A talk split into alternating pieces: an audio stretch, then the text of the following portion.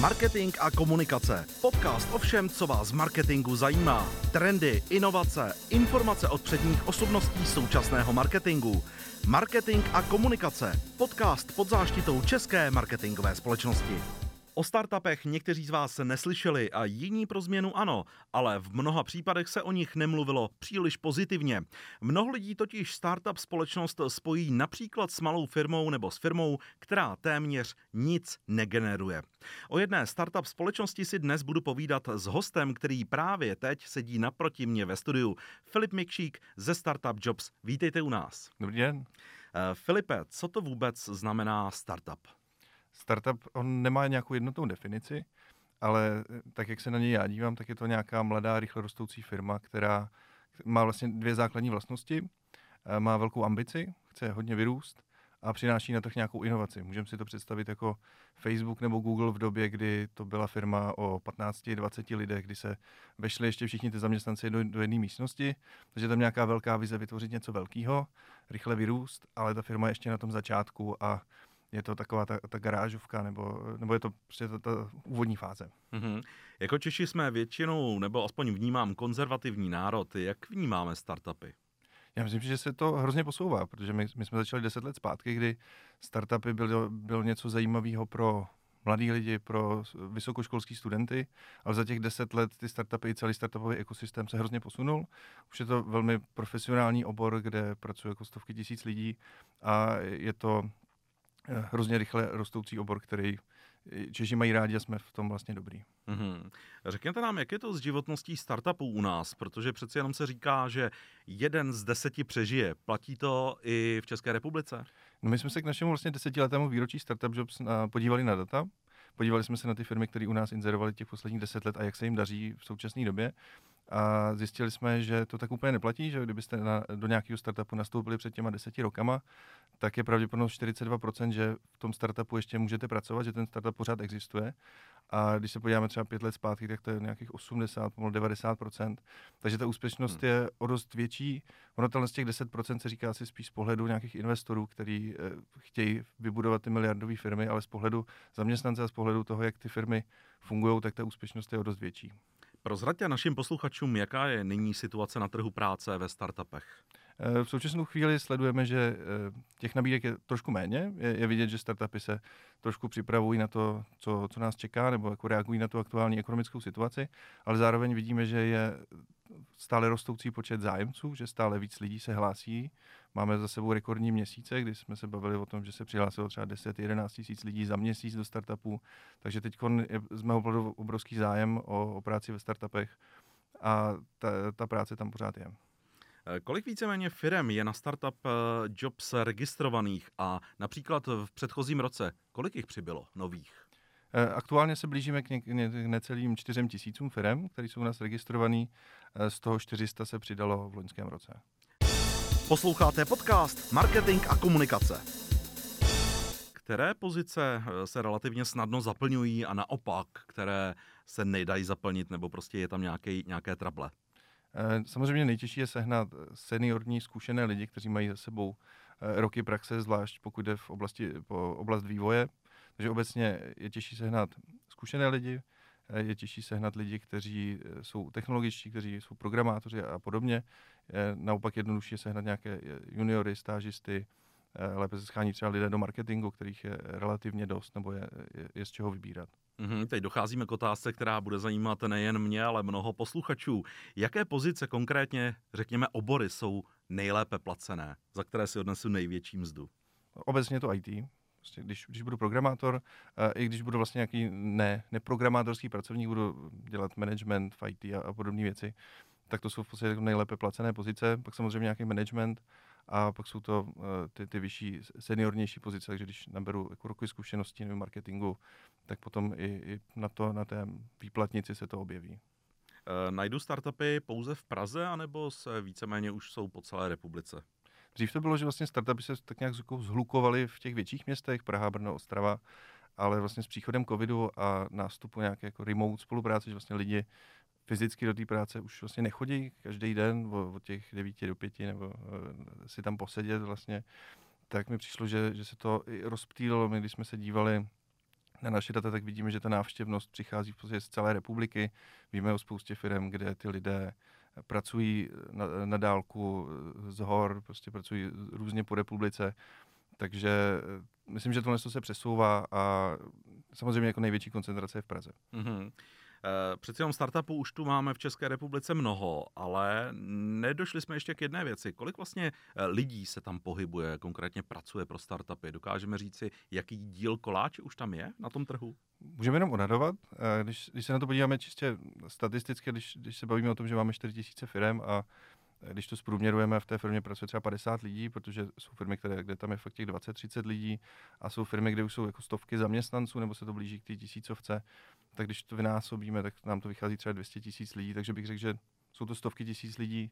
Eh, možná nějakou nápovědu nám dá to, že máme nějakých 125 tisíc registrovaných uživatelů na Startup Jobs, takže eh, bavíme se o stovkách tisíc, takže to není úplně nějaký malý segment pracovního trhu.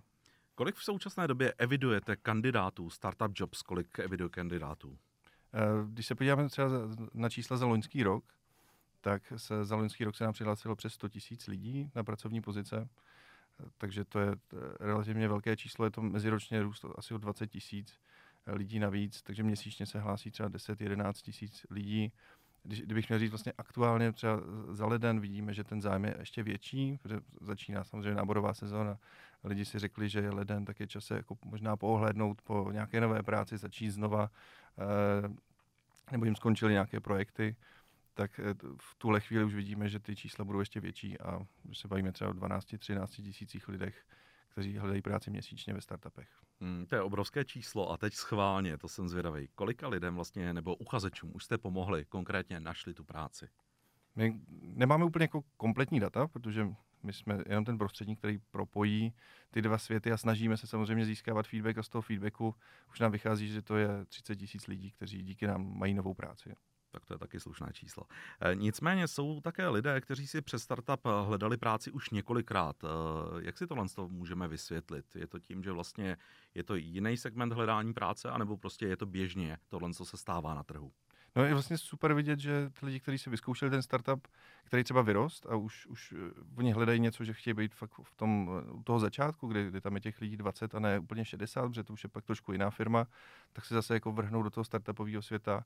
A máme třeba zajímavé příběhy, že i na pohovoru jsme měli lidi, kteří říkali, že jednak jako nehledali práci nikde jinde za, za celou svou kariéru, což mě jako hrozně potěšilo a že v podstatě si dvakrát, třikrát našli práci přes nás a teď že vlastně jdou za náma, že jim to hrozně dává smysl to, co děláme a chtěli by spolupracovat s náma, což jako je, je hrozně skvělý.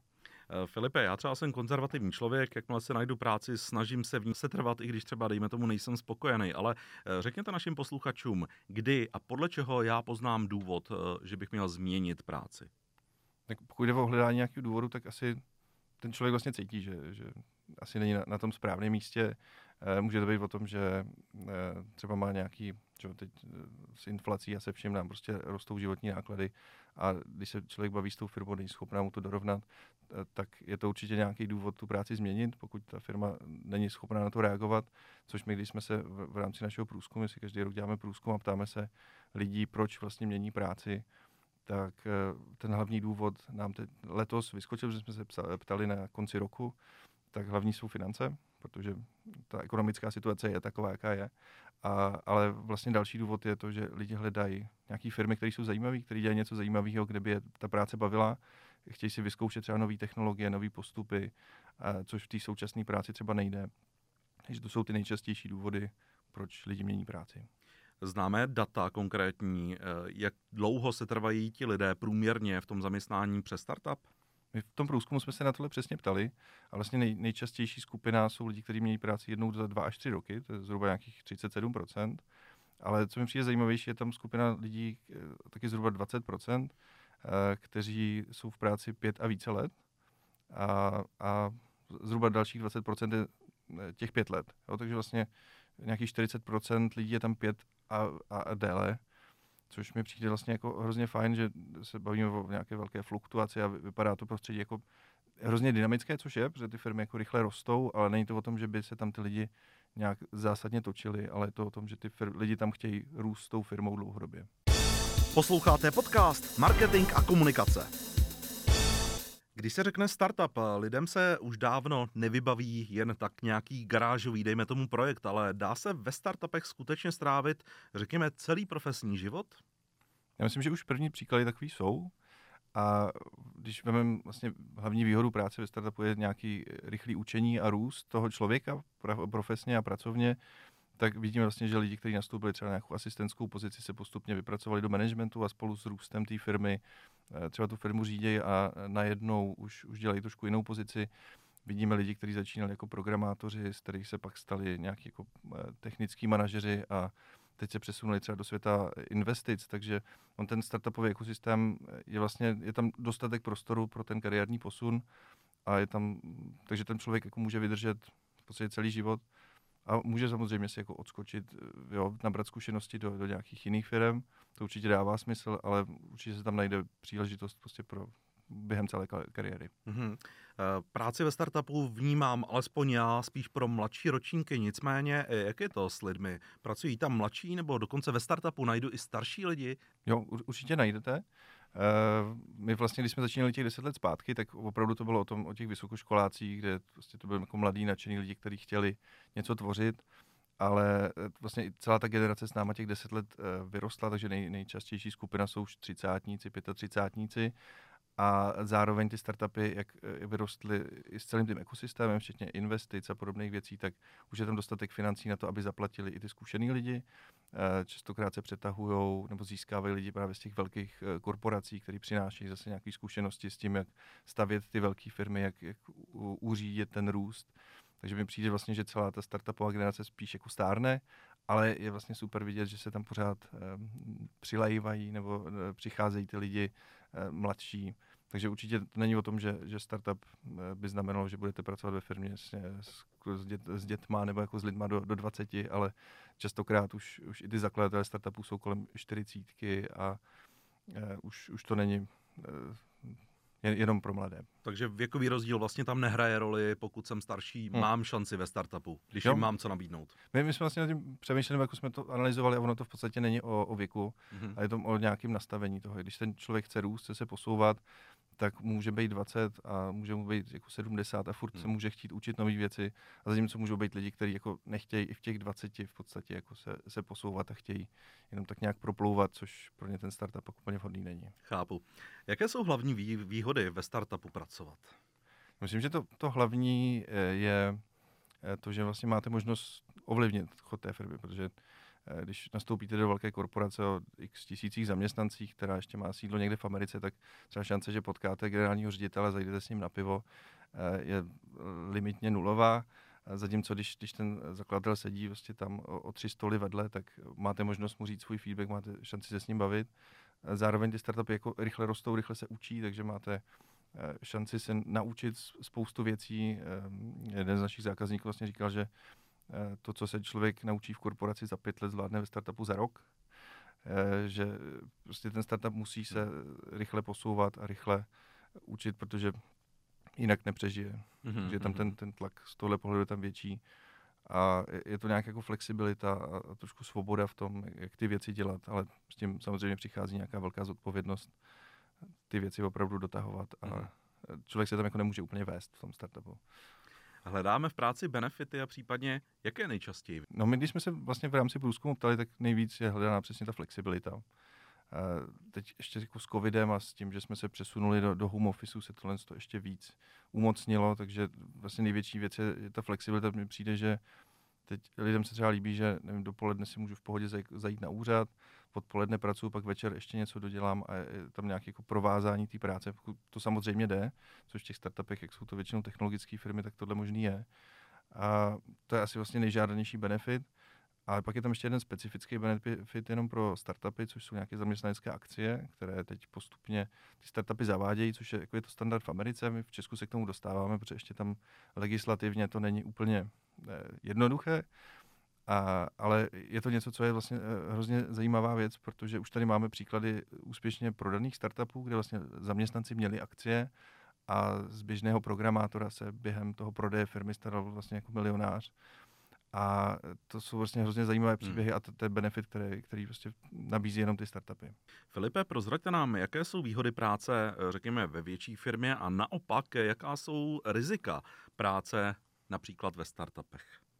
V té větší firmě eh, je to asi vhodnější práce pro někoho, kdo má rád tu strukturovanější práci. Prostě když přijdete a víte, co máte dělat, máte nějakým způsobem tu pozici eh, naškatulkovanou, Jo, můžete, jasně, ne, ne, určitě to není o tom, že byste nemo, nemohli být kreativní nebo něco podobného, ale jste v rámci té hierarchie v nějaké struktuře, máte zadáno, co máte přesně dělat, což v tom startupu úplně není. Tam může stát, že prostě člověk si bude muset vymyslet tu práci nebo najednou zjistí po třech měsících, že dělá vlastně úplně něco jiného, než, než s čím tam přišel.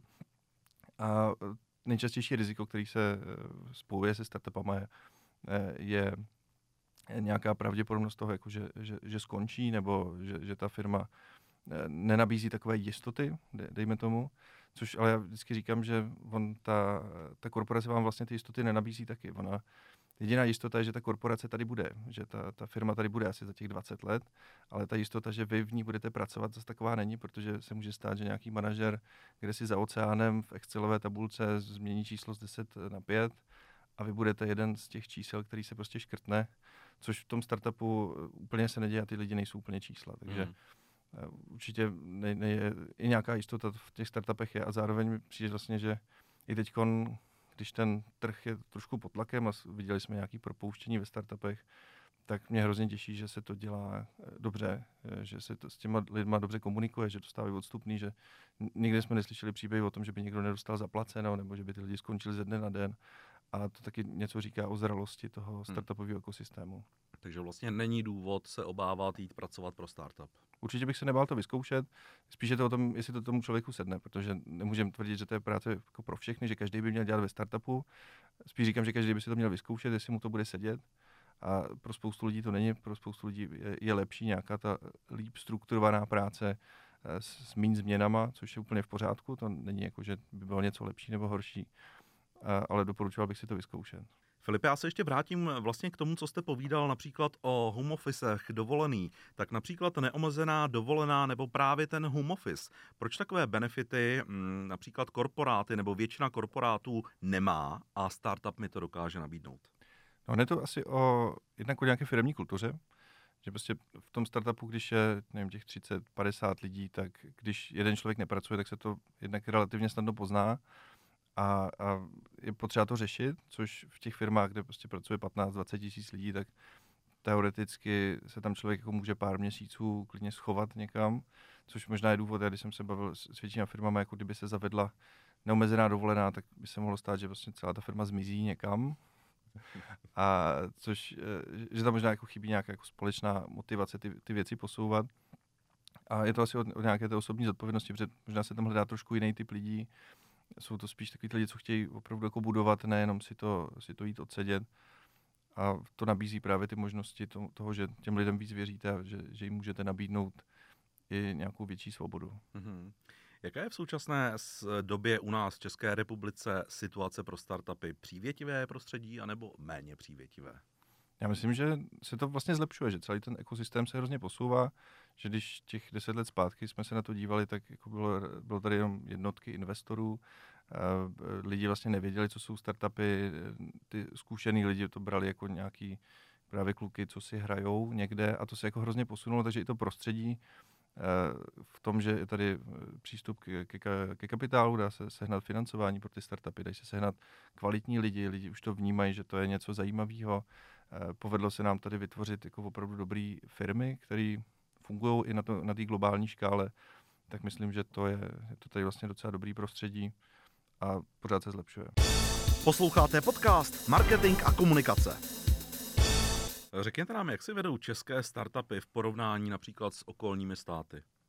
Já myslím, že se nemáme právě vůbec za co stydět, že my jsme hrozně dobří v, tom, v těch technologiích. Máme tady spoustu chytrých lidí, kteří jsou schopni stavět velmi dobré produkty, co vidíme v poslední době i s opravdu dobrou uživatelskou zkušeností, že to je něco, čím jsme vlastně dobří postavit to technicky dobře a postavit to tak, aby se to těm zákazníkům hezky používalo, nebo aby se jim líbilo ten produkt používat, v tom jsme jako hrozně dobrý. Eh, možná nějaký eh, riziko, nebo jako, že nějaká ta, ta horší stránka toho, že vlastně spousta těch firm je zaměřených jenom na, na ten český trh, protože ten český trh je tak akorát velký na to, abyste postavili firmu, která jako bude fungovat, bude to fajn. Zatímco třeba, když jsme se bavili se Slovákama, tak tam se úplně jako startup, který se uživí jenom na slovenském trhu, postavit moc nedá. A je tam zase motivace dělat ty větší, věci větší a dělat je do zahraničí. Takže hm, tohle je možná takový trošku omezení. Mm-hmm. Filipe, docela jste mi otevřel oči ze startupama, mile překvapil, ale teď si řekněme, je něco ve startupech, protože přeci jenom to, co vy říkáte, je pozitivní ve skrze. Je ale něco, co by se mohlo v těch českých startupech přeci jen zlepšit? No určitě můžeme přivést do těch startupů čím dál víc zajímavých lidí. Určitě je tam velký prostor, vidíme spoustu lidí, kteří dělají Eh, v velkých korporacích neúplně efektivní práci. A to je vlastně něco, co jsme si dali jako naší vizi nebo jako moje poslání vlastně dostat co nejvíc lidí přesně do těch firm, který něco mění, který něco posouvají, protože myslím, že pak i celá naše společnost se posune dál díky těm inovativním firmám. Takže možná nějakou šířit ještě nějakou osvětu, ať těch lidí mhm. dostane, dostaneme tam víc. A nevím, jestli to naráží třeba na nějaké jako právní prostředí, tak jako zjednodušit třeba tu legislativu, eh, umožnit třeba ty zaměstnanecké akce, aby těch eh, zajímavých příběhů o tom, že, že jsme společně nějaký tým vybudoval startup a všichni z toho měli ten úspěch, tak aby to bylo i nějak jako právně jednoduše udělatelný, aniž by se museli zakládat entity někde v Holandsku. A to myslím, že by pomohlo. Mm-hmm. Jaké jsou největší, řekněme, dosavadní úspěchy českých startupů v případě těch startupistů? Já myslím, že toho je vlastně spoustu, že už máme tady vlastně v, v loňském roce, myslím, že už tři jednorožce, což eh, tak se nazývá vlastně startup, který překročí svojí hodnotou eh, hodnotu vlastně jednu miliardu dolarů. Takže vlastně tady z české vesnice, z českého města, tady nějaký zakladatel vytvořil něco, co má hodnotu větší než miliarda dolarů, což je opravdu jako fascinující, že, že jako zvládneme udělat. A jsem na to hrozně hrdý na to, že, že tady jsme schopni něco takového vytvořit. Zároveň tady máme úspěšné, jak se říká, exity, čili jako prodeje firm, kdy třeba v loňském roce se za 6 miliard uh, prodal tady československý projekt, třeba Around. Uh, jsou tady prodeje, kdy, kdy se prodali české firmy, třeba Facebooku a, a podobně, takže uh, tohle to jsou určitě velké úspěchy v tom, že se daří ty produkty stavět světové, že, že je o ně zájem vlastně z Ameriky, z zahraničí je, je koupit. A vlastně je pak super, že sem vlastně přicházejí peníze a ty lidi, kteří vlastně prodali nebo vytvořili tu firmu a prodali ji, tak oni asi nepůjdou sedět někam, jako že možná si vyrazejí na, na měsíc někam k moři, ale pak zase si sednou a budou přemýšlet, co dělat dál a jak to zase posouvat a budou tady vznikat další a další firmy a myslím, že to je vlastně jako budoucnost i pro, pro nějakou tu českou ekonomiku, že by to mhm. nemělo být o tom, že tady postavíme jako další fabriky, ale že budeme podporovat v to, aby jsme ty inovace byli schopni přinášet, aby co nejvíc lidí na tom pracovalo, protože my jako na to máme, jsme jako chytrý národ a mělo by se tohle podporovat. Mm-hmm. Filipe, teď eh, poslední osvěta na závěr. Rýsuje se něco pro tento rok, tedy rok 2023, řekněme nějaké projekty, které doslova rozšíří domácí startupové vody? No, já když jsem nad tím přemýšlel, tak eh, posledním, nebo ke, ke konci roku eh, vlastně vyskočila velká nová věc v tom technologickém světě, což, což je OpenAI, eh, nějaký vlastně nový model umělé inteligence, který, s kterým už si můžete jako psát, můžete si optát na věci a on vám hezky odpovídá.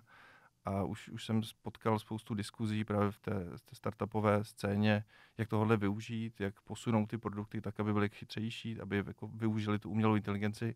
Takže mi přijde, že ten rok 2023 bude hodně o tom, o nějaké aplikaci té umělé inteligence, jak to jako zapojit do, do těch produktů, tak aby byly chytřejší a aby se s vámi bavili třeba v přirozeném jazyce, což mm-hmm. do té doby nešlo, takže teď je tady nějaký velký skok, který, který jako bude vidět. Na který se můžeme těšit. Děkuji moc krát, tolik Filip Mikšík ze Startup Jobs. Ještě jednou děkuji za váš zajímavý rozhovor a příště se opět budu těšit u nás ve studiu naslyšenou. Díky za pozvání.